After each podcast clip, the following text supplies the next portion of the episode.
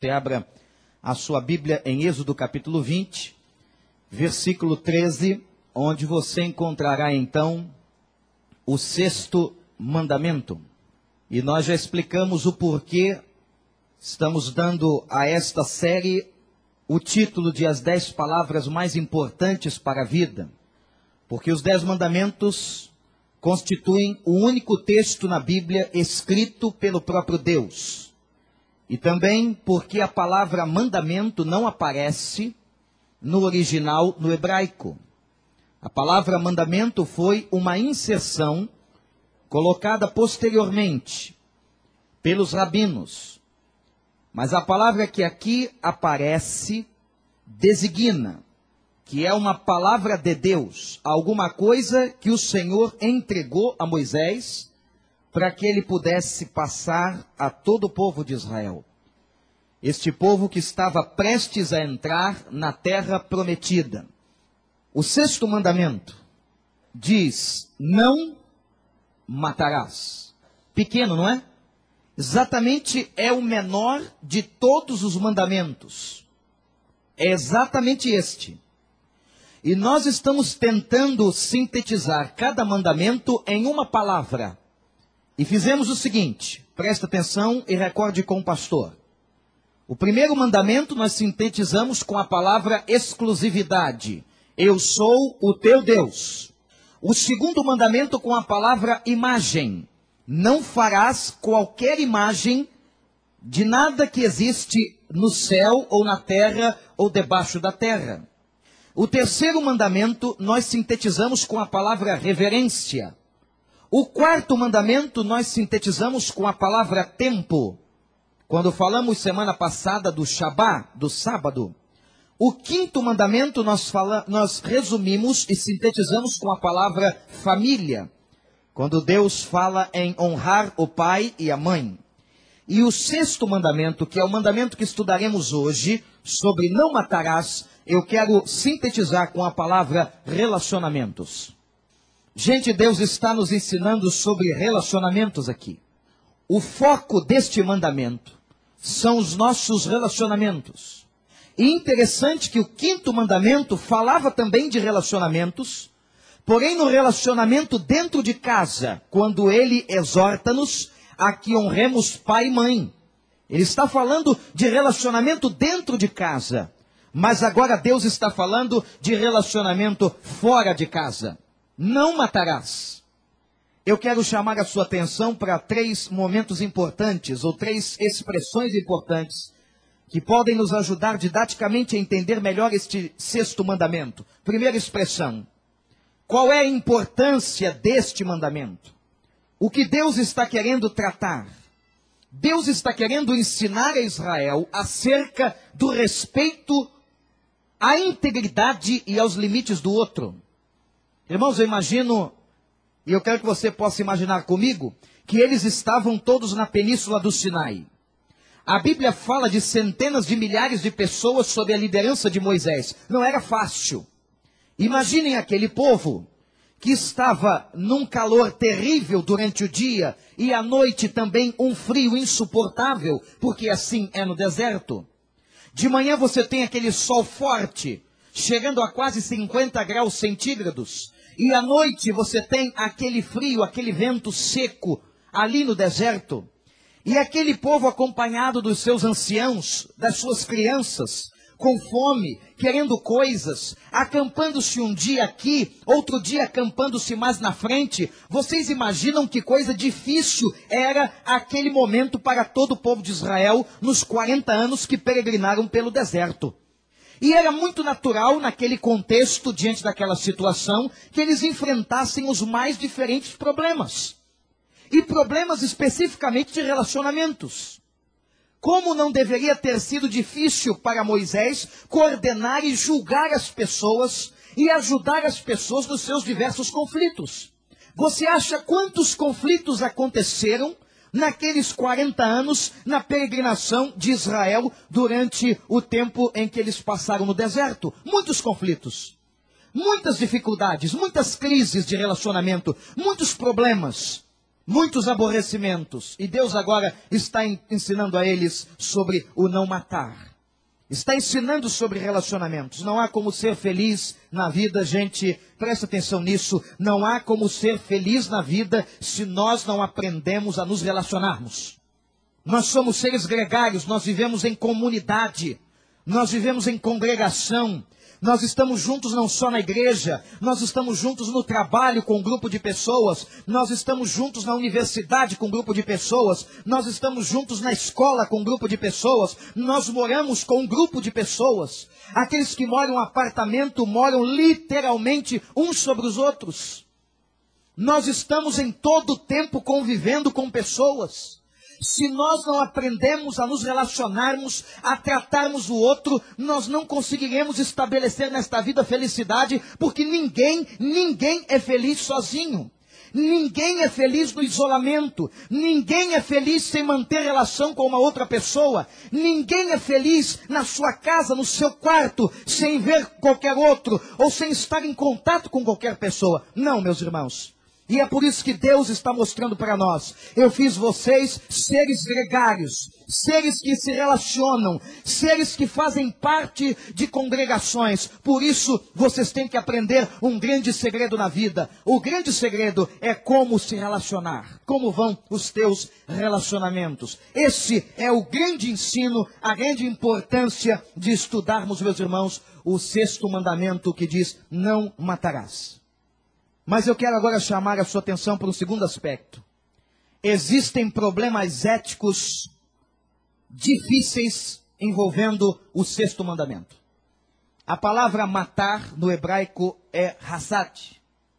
E quando você vai ao significado desta expressão no hebraico original em que o Velho Testamento foi escrito, você encontra o seguinte significado: matar é assassinar violentamente um inimigo pessoal. Presta atenção. Matar é assassinar violentamente um inimigo pessoal. Parece que há uma diferença entre matar e assassinar. Nós temos em nosso auditório, eu já pude ver, a presença de vários advogados. O Código Penal brasileiro faz uma diferença entre aquilo que é homicídio doloso e aquilo que é homicídio culposo. O homicídio doloso é um crime onde há intencionalidade, enquanto que o homicídio culposo é um crime sem a intenção de se matar. Por exemplo, se você está envolvido num acidente e você acaba provocando a morte de uma outra pessoa, isto é qualificado como homicídio culposo, ou pode ser qualificado assim. Um crime sem intenção. Mas parece-nos que aqui na Bíblia, o não matarás está falando de um crime onde há maquinação, onde há maldade, onde há crueldade, onde a pessoa planeja aquilo que vai fazer. Isto é, amados, intencionalidade existem muitas situações éticas envolvendo esta realidade. Eu quero citar algumas apenas. Infelizmente, nós não teremos tempo para tratar dessas situações com mais profundidade. Por exemplo, matar em legítima defesa. Alguém entrou na sua casa, o ladrão entrou na sua casa, quis estuprar a sua mulher quis matar a sua filha e você pegou uma faca ou qualquer uma outra coisa e matou aquela pessoa. Parece que a lei protege de certa forma. Matar em legítima defesa é um problema ético. Uma outra questão envolvendo este fato e esta realidade é o aborto. A lei também autoriza e legitima o aborto quando há a preservação da vida da mãe. E há uma discussão ética muito séria se mesmo assim não se está quebrando o sexto mandamento que diz: não matarás. Outro caso complicado envolvendo morte é o suicídio. Porque nós temos aquela pessoa que deliberadamente pegou um revólver e tirou sua própria vida.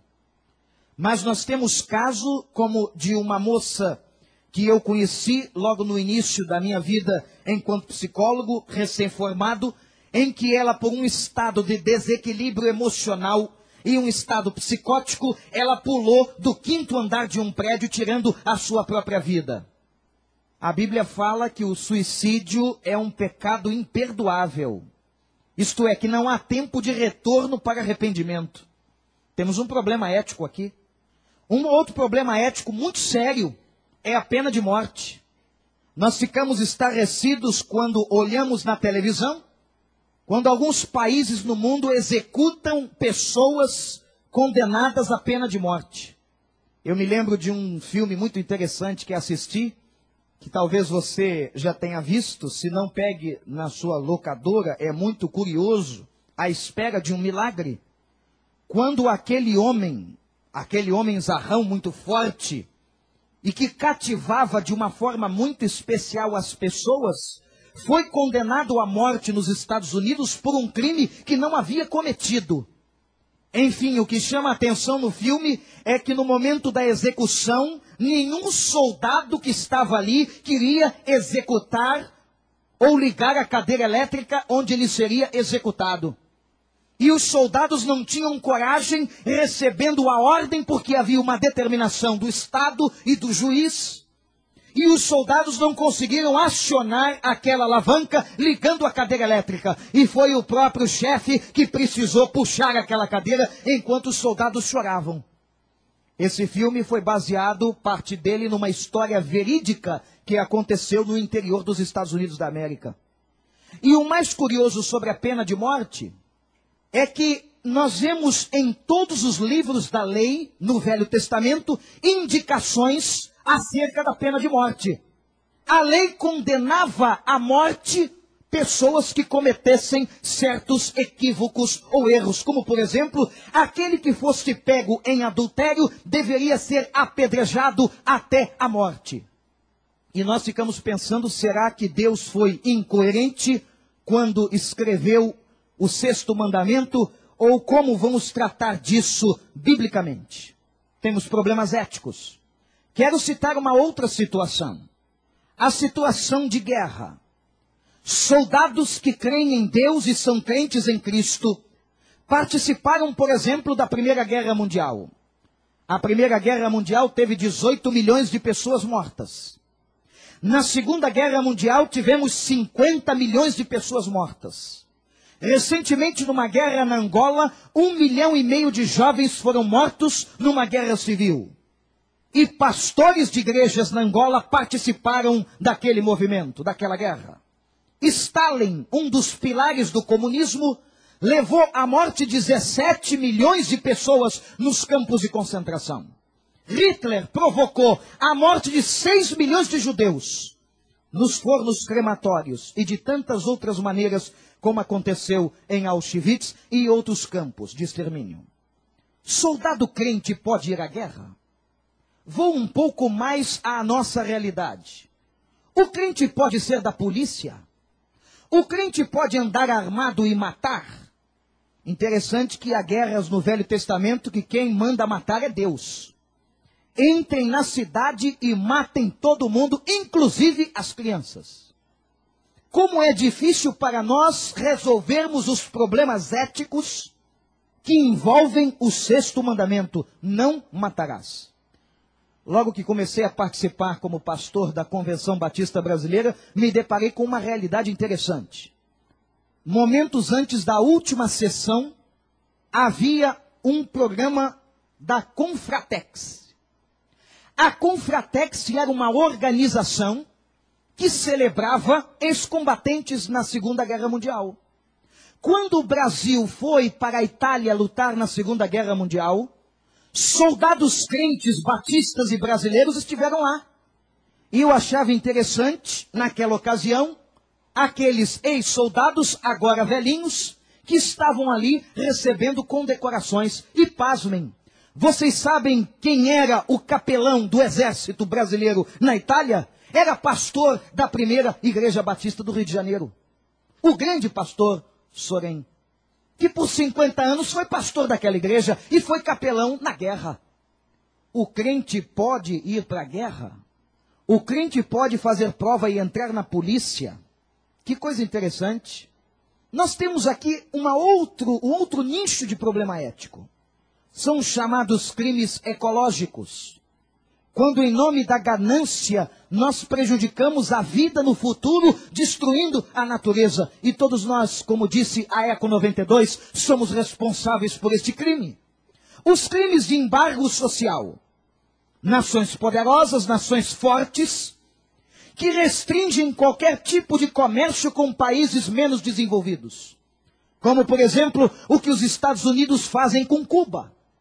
E países mais pobres são embargados e não recebem alimentos, não recebem roupas, não recebem aquilo que é essencial para a vida. E muitos países estão na miséria por causa da soberania de países que estão no primeiro mundo.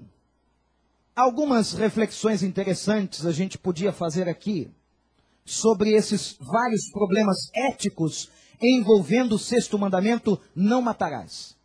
Eu quero só citar alguns. O fato ou caso de quem está na guerra. A explicação de alguns teólogos e comentaristas da Bíblia é que quem está numa guerra está em nome do Estado. Assume a posição do Estado.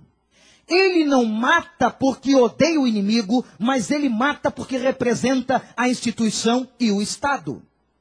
E por essa interpretação, nós podemos entender, ou pelo menos justificar, o ato de Deus mandando Israel, enquanto exército, enquanto Estado, destruir o inimigo. Vocês agora vão guerrear, entrem naquele país e destruam aquele país um ato militar, um ato do exército, um ato do Estado. Deus já usou a instituição, o Estado, para coordenar guerras. O que nos parece é que o sexto mandamento está tratando do ódio e da vingança individual, e não de uma questão do Estado ou da instituição. É uma explicação, é um ponto de vista, é uma interpretação. E quando eu falei do crente na polícia? Tem que falar com muito cuidado porque fazem parte do rol de membros desta igreja dois delegados. Aliás, um delegado e uma delegada. Doutor Luiz Alberto e doutora Valéria. Coordenam a polícia. Alguns trabalham na polícia. Inclusive na Polícia Federal. O que vemos nesse contexto são pessoas cumprindo uma função em nome da ordem e do Estado. E lhes digo mais. Eu quero responder a pergunta na minha visão bíblica, agora como pastor Vander, e dizer aos irmãos o seguinte: o crente tem lugar em qualquer trabalho digno, moral, honrado, que possa fazer nesta terra. Eu vejo que há lugar para o crente na polícia, sim. Vejo que há lugar para o crente nas Forças Armadas. Onde nesses lugares o crente será luz o crente será sal, o crente será bênção. Hoje é membro de nossa igreja uma jovem cujo pai é muito amigo meu. Naquela altura, major, comandante principal do presídio na Ilha Grande. Ingrid está aqui hoje de manhã, sua filha, membro de nossa igreja. E eu me lembro quando, como Magdiel, comandando o presídio, foi luz no presídio. A única vez que as portas da Ilha Grande se abriram para a pregação do Evangelho foi quando ele estava no comando do presídio. E eu ouvi do portuguesinho, bandido famoso na década de 80, quando conversava com ele dentro da cadeia, ele dizer que Magdiel era uma bênção de Deus e que tinha acabado com o espancamento e a tortura de presos dentro da Ilha Grande. O crente pode ser luz. O crente deve ser luz. O crente pode estar em lugares estratégicos e deve estar para ser uma bênção em toda a sociedade. Mostrei aos irmãos aqui problemas éticos relacionados ao sexto mandamento. Mas eu quero agora trazer o sexto mandamento para perto de nós. Pastor, eu não vou à guerra, eu não estou envolvido diretamente em crimes ecológicos. Pastor, eu não estou cometendo algumas coisas que o senhor está dizendo. Eu não cometo embargos sociais. Eu nunca pratiquei aborto. Como é que o sexto mandamento pode chegar perto de nós? O que, que Deus estava querendo dizer com o sexto mandamento para todos os crentes? E trazendo o sexto mandamento para perto de nós, eu quero convidar você a ler Jesus. Mateus 5, versículo 21.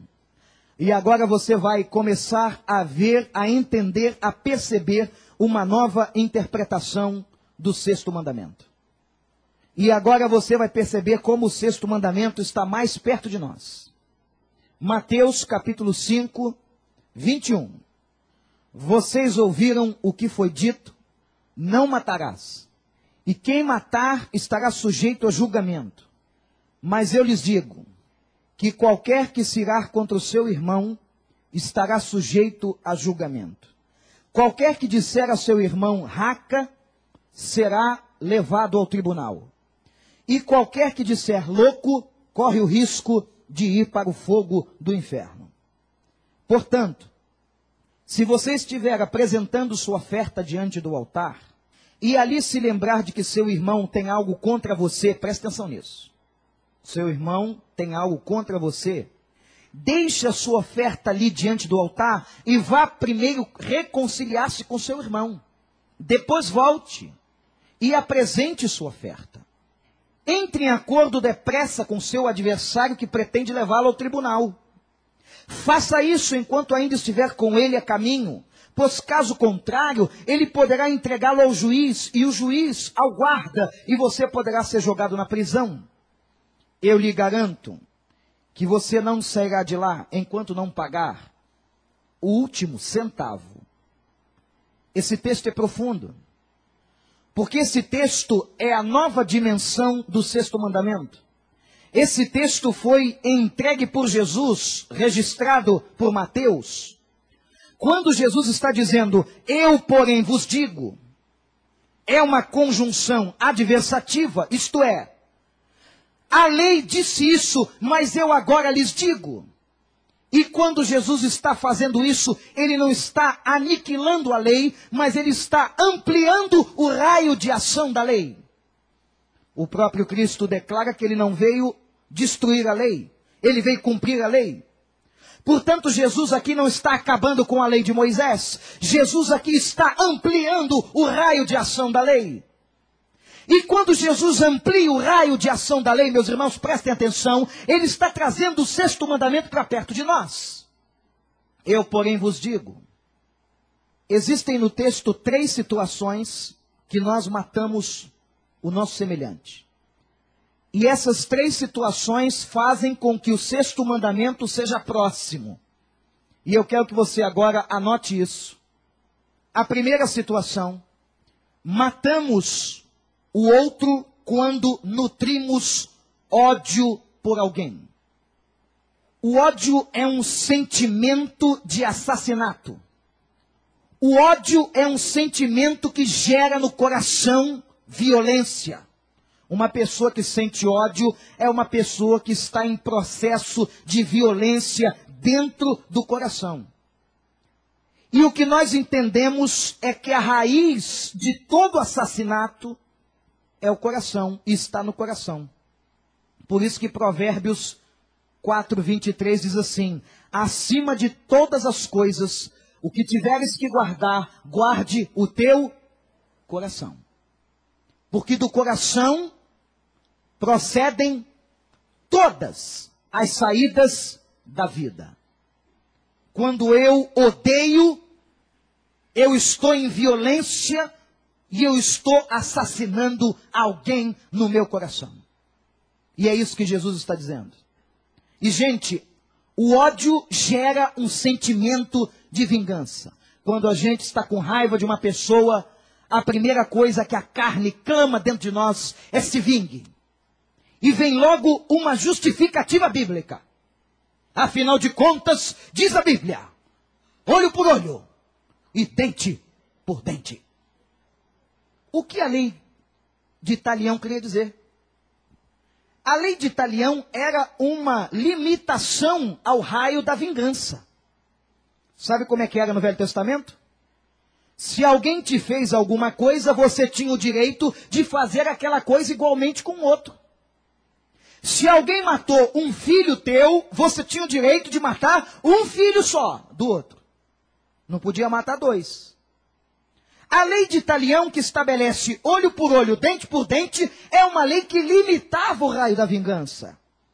Mas agora Jesus vai complicar a nossa vida, porque estava tão bom. Você fez comigo, ah, vai levar. Eu não levo desaforo para casa, Provérbios 54, 13. Depois você consulte. Você leva desaforo para casa?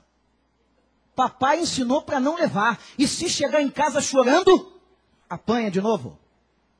Desaforo se resolve com desaforo. Se ele deu um tapa na sua cara, dê um tapa na cara dele. Aí Jesus chega diante dos discípulos, agora mesmo capítulo 5, versículo 38. Vocês ouviram o que foi dito? Olho por olho, dente por dente, mas eu lhes digo, não resistam aos perversos. Se alguém te ferir na face direita, oferece-lhe também a outra. Se alguém quiser processá-lo e tirar-lhe a túnica, deixe que leve também a capa. Se alguém o forçar a caminhar com ele uma milha, vá com ele duas. E dê a quem lhe pede e não volte as costas àquele que deseja pedir-lhe alguma coisa emprestado. Seria tão bom se não tivesse existido esse texto. Porque a gente já estava acostumado a vingar do outro. Sentiu ódio, sentiu vontade de vingar, vingue. E Jesus agora está falando de uma outra coisa. Ele está redimensionando o mandamento e a lei. Agora interessante, presta atenção. Jesus não está falando para que você não reaja. Jesus não está dizendo para que você não faça nada. Ele não disse assim, apanhe e vá para casa. Apanhe e vai chorar no travesseiro. Não. Porque tem crente que confunde isso com bobeira. O que Jesus está nos ensinando aqui é uma reação diferente. Jesus está falando de reação. Ele não está dizendo para você não fazer nada. Ele está dizendo para você fazer de outra maneira. Percebeu? Não é que você vai ficar quieto, calado. Mas quando alguém bater na tua cara, você faz o quê? Faz de outra maneira. Dê o outro lado da cara para ele bater. O que Jesus está dizendo é o seguinte: bate com o rosto. Que coisa interessante, irmãos. Bate com a cara. Porque há muitas formas de se bater. Se alguém bater no teu rosto, bate nele com a tua cara. Oferece a ele o outro lado. Se quiser que você caminhe uma milha, caminhe duas. Pastor, que coisa difícil. Vamos começar a experimentar bater com a cara? E o que isso significa? Quando você bate com a cara, você está dizendo para o outro o seguinte: pode continuar batendo, mas você não me vencerá. Você bateu desse lado, bate agora desse.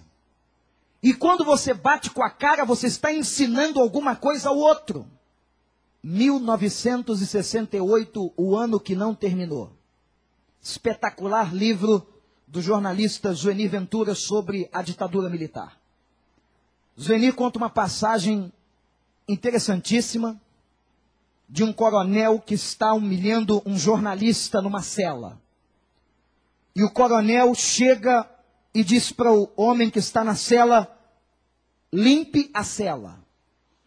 O jornalista preso se levanta e pede ao guarda que traga vassoura e água. O coronel diz assim: não. Limpe a cela com a língua. Eu quero a cela toda limpa com a língua. E Zueni Ventura conta no seu livro que um outro homem que estava preso na mesma cela se levanta e diz no ouvido do jornalista: Não liga não, porque esse coronel vai sair na urina da história. E hoje, 30 anos depois, o coronel já saiu na urina da história. Lamber a cela com a língua é dar a outra face. É dizer alguma coisa de uma outra maneira. E quando Jesus está ensinando sobre reação, e o nosso problema é a reação, o nosso problema é quando nos fazem mal, Como que nós reagimos àquele que nos ofende, àquele que bate no nosso filho, àquele que nos machuca, àquele que nos quer prejudicar? O nosso problema é a reação. O que Jesus está ensinando quando diz dá a outra face é o seguinte: pague o mal com o bem. Quando alguém estiver te fazendo mal, pague a esta pessoa fazendo o bem. E eu me lembro de uma expressão do apóstolo Paulo quando escrevia às igrejas da Galácia, naquela região do mundo. E ele diz no capítulo 6, versículo 9, um texto belíssimo que diz assim: presta atenção, guarda. Não vos canseis de fazer o bem. O bem não é para ser feito em retribuição. O bem é para ser feito sempre. O bem não é para ser feito quando alguém faz alguma coisa boa por nós. O bem é para ser feito em todo tempo. Não vos canseis de fazer o bem. Não se canse de dar, mesmo se você não receber. Não se canse de fazer o bem, mesmo quando você recebe injustiça. Porque Deus, diz o texto, te recompensará. Meus irmãos, como não matar é difícil a primeira forma de quebrar o sexto mandamento é gerando ódio, vingança e retribuindo ao outro com o mal. Se estou num auditório de crentes, a palavra de Deus para nós agora é esta: não quebre o sexto mandamento, não assassine ninguém, não gere ódio no seu coração. Mas eu quero mostrar aos irmãos uma segunda forma de assassinato que traz o sexto mandamento para mais perto de nós na interpretação de Jesus. A segunda forma de quebrarmos o sexto mandamento é quando nós aniquilamos alguém das nossas vidas. Sabe como é que é fácil? O cara não presta, ele me traiu. Ele fez uma coisa ruim comigo. Não existe mais. Eu não quero mais saber dele. Conhece essa frase? Eu não olho mais na fuça dele. Já virou cão. Eu não quero saber. Eu tenho motivos de sobra. É como se você fechasse a porta ao outro e dissesse: Você não faz parte mais da minha vida. Aniquilamos o outro, isto é, matamos. Eu posso matar alguém que está vivo. Matando este alguém dentro de mim. E uma das formas mais singulares de se matar o outro é o desprezo. Será que eu estou ensinando alguma novidade aqui? Desprezar é algo sensacional. Já contei para vocês aquela história, vou relembrar, do casal quando briga. Casal quando briga, qual é a lição? desprezo. Ele se senta na sala e lê o seu jornal como se não precisasse dela. Apesar de saber que aquilo vai passar e que é uma tremenda idiotice, todo mundo faz. E ela também diz: não tem comida hoje. E ninguém vai para lugar nenhum. E o silêncio sepulcral domina a residência por alguns dias. Um menino vem, papai, fale com sua mãe e a criança fale com seu pai. A criança fica totalmente destrambelhada. Percebe que tem alguma coisa esquisita na casa. É a lei do desprezo. Mas naquela semana, já uma semana sem se falar, todo sábado, por tradição, a família ia para o sítio. A mulher pensou, ele pensa que vai sozinho? O sítio também é meu casamento em comunhão parcial de bens. Porque agora entrou as coisas materiais. E se ele levantar para ir ao sítio, eu também vou. E ele acorda cedo e ela também. Ele se arruma, ela também.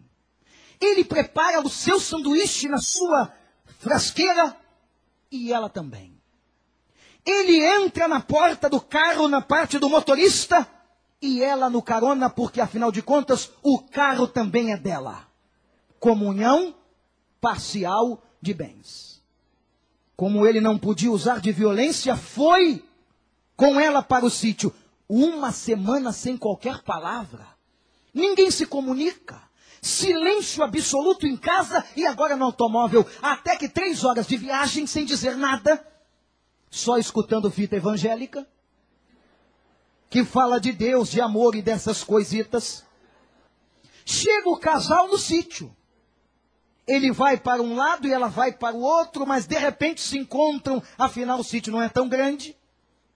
E ele, iluminado, ainda querendo nutrir o seu sentimento de vingança e ódio, olha para os cavalos e diz: são seus parentes? Mas com uma habilidade feminina extraordinária, ela responde: são todos por parte de marido. O que gerou mais uma semana de absoluto desprezo. Eu sei que aqui não tem casal assim. Que vocês são muito polidos que quando brigam, a primeira coisa que fazem, meu bem, como eu te amo. Estou com uma vontade louca de beijar-te, vem aqui. Cuidado, ele pode arrancar a sua língua. Se falar isso para você é mentira. O desprezo é uma forma de assassinato. Mas fechar a porta para o outro e dizer você não entra mais na minha vida é morte. Foi o que fizeram tanto levita quanto o sacerdote que passaram na parábola do bom samaritano e olharam um homem caído, precisando de ajuda, e eles se omitiram. Omissão é pecado.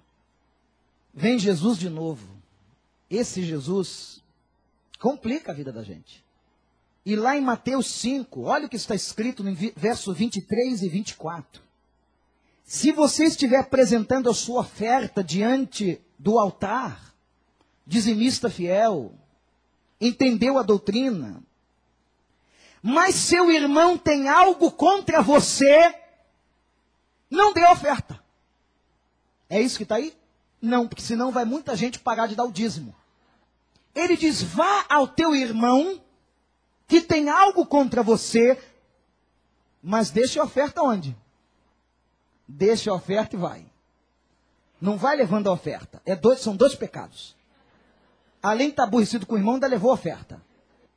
O que ele quer dizer? Em ato de culto, vai depois ao teu irmão e fala com ele. Gente, não dá para cultuar, não dá para ser feliz na adoração com ranço no coração. Não dá para ser puro e santo diante de Deus quando a gente assassina alguém. Brigar com o outro é como morte. E Jesus, quando está falando da ideia da oferta, está aqui toda uma ideia de urgência. Olha, vai, dê a oferta e vai embora. Vai lá falar com o cara. Não é para deixar para depois, não. É logo assim que der a oferta. Deixa a oferta no altar e vai. Agora tem situações diferentes aqui. Quando ele está falando assim, se teu irmão tiver alguma coisa contra você, presta atenção. O que nos leva a pensar que foi você que o ofendeu? Se teu irmão tiver algo contra você, então está aqui a ideia de que você foi responsável pela ofensa. O que, que você tem que fazer? Responde Jesus: vai a ele. Não tem jeito. Você ofendeu, tem que se quebrantar. Você ofendeu, o Espírito Santo vai tocar. Olha, você machucou teu irmão, você machucou aquela pessoa. Vai a ele. Não fique esperando e não fica dizendo, ah, ele não olha para mim. Vai a ele. Mas agora eu vou passar para o outro lado, o lado mais gostoso. E quando você é ofendido? Mateus 18, 15. Jesus de novo. Mateus 18,15. Se o teu irmão pecar contra você, agora é o irmão que está pecando contra você. No primeiro você pecou contra o irmão, agora é o irmão pecando contra você. Vá a sós com ele e mostra-lhe o erro. Isto é, traz a consciência dele o que ele fez. Vem cá, meu amigo, vem cá. Você sabe o que você fez? Mas é claro que você tem que dizer isso com toda competência emocional. Não é dizer isso agredindo, é dizer isso trazendo luz à consciência do outro. Você viu o que você fez? Você viu como você foi injusto? Você viu como você me prejudicou? Mas no segundo caso, em que você é ofendido, sabe qual é a lição? Vá a ele. O que significa dizer que mesmo quando eu sou ofendido ou quando eu ofendo, eu tenho que ir ao outro. Ir ao outro elimina a possibilidade de assassinato. Se eu vou ao outro, eu estou então desprezando o desprezo. Quando você despreza, quando você ignora, quando você finge que morreu, você está quebrando o sexto mandamento. Se você foi ofendido ou se você ofendeu, o ensinamento é o mesmo: vá a ele. As pessoas que nos fazem coisas, às vezes, irmãos, presta atenção, nem sempre sabem o quanto feriram. A gente às vezes tem a ideia de que o outro está na nossa cabeça e pensa como nós. Eu posso dizer alguma coisa sem qualquer intenção, mas ferir o outro. E quando o outro vem a mim, há então esclarecimento das coisas. Sabe qual é o melhor caminho? É o diálogo. Vá a ele. Você tem alguma coisa contra alguém? Vá a ele. Ele te ofendeu? Vá a ele.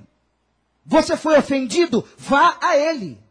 Mas, pastor, se ele me rejeita, a Bíblia diz: se ele rejeitar você, você leva um ou dois irmãos lúcidos. Porque eu já vi isso acontecer e levaram um ou dois malucos que tacavam fogo no atrito. Mas é mesmo, podia ter feito isso. Que isso? O que aconteceu? O pau comeu. Dentro do gabinete pastoral, que não foi aqui. E nem foi com quem você conhece para não ficar especulando fofoca. Porque levou dois loucos. Mas leve duas pessoas normais, equilibradas. Que tenham o dom da pacificação. Para que elas possam exercer a postura de juiz. Olha, você está errado nisso, você está errado naquilo. Mas, pastor, e se ele mesmo assim não aceitar? E a coisa é grave, leve a igreja para que a igreja do Senhor ore e julgue. Por fim, se ele não aceitar, ele não pode ser crente. Porque todas as possibilidades cristãs foram dadas. Quem é crente, como foi reconciliado com Deus, quererá a reconciliação com o outro. Não é verdade, irmãos? Ou por acaso a gente pode conceber que existe um crente que foi reconciliado em Cristo junto ao Senhor, Pai, e não quer reconciliar-se com seu irmão? Se uma pessoa, se a essa pessoa você ofereceu todas as possibilidades de reconciliação e ela não quis, talvez ela não seja crente. Entregue a Deus. Mas a sua parte qual é? Vá a Ele. Como é difícil, né, gente? Essa manhã está pesada. Ontem eu estava pregando numa igreja, aquele momento da pregação, um cara levanta lá no meio do auditório e diz assim: Isso, Senhor, senta a borracha. Eu disse: Já que é com a borracha, vai a borracha mesmo. É difícil ler isso aqui, gente. Aprender a bater com a cara. Andar duas milhas. O cara me ofendeu, ainda vou a ele. É, não é mole ser crente, não. Esse evangelho da televisão que você está vendo, que é moleza, essa teologia da prosperidade, isso que você escuta, não faz parte da Bíblia. Faz parte da cabeça herege de alguns aproveitadores da fé. Mas isso tem nada a ver com Deus. Mas eu quero dizer, terceiro e último lugar, como que nós quebramos o sexto mandamento? Quando nós não perdoamos. Quando nós não perdoamos, nós estamos matando o outro. Só que eu quero dizer algumas coisas sobre perdão aqui hoje de manhã, que eu não sei se você já ouviu. primeira delas é que perdão é condicional. Como é que é, pastor? É. Perdão é ato condicionado. Só se perdoa quem pede desculpas. Para que Deus perdoe o seu pecado, você teve que confessar o pecado. Quando Jesus ensinava a oração do Pai Nosso, ele disse: Pai, perdoa as nossas dívidas como nós perdoamos os nossos devedores. Sabe o que é confissão? Já disse, me fez alguma coisa? Não é isso aqui não, hein?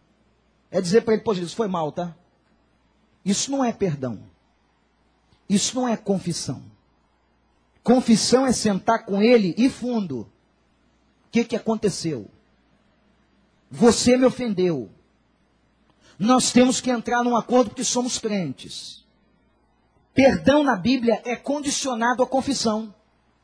Porque perdão na Bíblia leva a diálogo, a reconciliação. Quando eu estou perdoando, eu estou me reconciliando. O perdão na Bíblia não é dado incondicionalmente, não é isso na Bíblia. Perdão é condicional. Você só pode perdoar quem lhe pediu perdão. Outra coisa sobre perdão é que perdão tem um significado. Perdoar alguém é soltar-se desse alguém. Isto é, ele não me incomoda mais. Não é que não te incomoda mais porque você matou ele, não. Não te incomoda mais porque aquilo que ele fez já não gera em você mais mágoa, ressentimento, coisa ruim. Sabe aquela coisa ruim que fica? Quando você vê quem te fez mal? Perdão, a raiz da palavra perdão é soltar. Quando eu perdoo alguém, eu me desprendo desse alguém. Quero falar outra coisa sobre perdão. Quantas vezes, pastor, perguntaram a mesma coisa para Jesus? E ele diz assim: 70 vezes 7. Isto é, não tem limite para o perdão. Eu tenho que perdoar sempre. Todas as vezes que me pedirem perdão, eu tenho que exercer e liberar o perdão. E, gente, ouvi algo fantástico esta semana de um pastor, escutando uma preleção deste pastor, em que ele diz assim: anote, perdão é para dívida que não dá para pagar. Porque dívida que dá para pagar, eu pago. E ele usa um exemplo muito interessante. Se alguém aqui no estacionamento bateu no seu carro, ou você bateu no carro de alguém, você vai dignamente e diz: Me desculpa, e eu tenho que pagar o prejuízo que lhe causei. Você pagou. Mas se alguém chegar e atropelar o seu filho lá fora, a única coisa que você pode fazer é perdoar. Não dá para pagar. Perdão é para dívida que não se pode pagar. Perdão é coisa nobre. Perdão é coisa de alta espiritualidade. Perdão é coisa de gente digna. Perdão é coisa de gente que tem o Espírito de Deus. Porque perdoar o outro é perdoar aquilo que ele não pode voltar atrás e pagar. Na grande parábola do credor incompassivo, que foi perdoado de uma dívida e não perdoou uma pessoa que também lhe devia. Nós vamos perceber naquela parábola em Mateus 18 que Deus cancela no texto, na parábola, o perdão. Já que você não foi capaz de perdoar a teu irmão e eu te perdoei, eu te perdoei de uma dívida grande e você não pôde perdoar a teu irmão numa dívida pequena. Eu que sou o Senhor, perdoei os teus pecados, as besteiras que você fez na vida. Mas você não foi capaz de perdoar a ofensa do teu irmão. O texto mostra que é arrancado dele o perdão e ele é jogado na prisão. Para que pague até o último vintém da dívida. Leiam o texto de Mateus 18.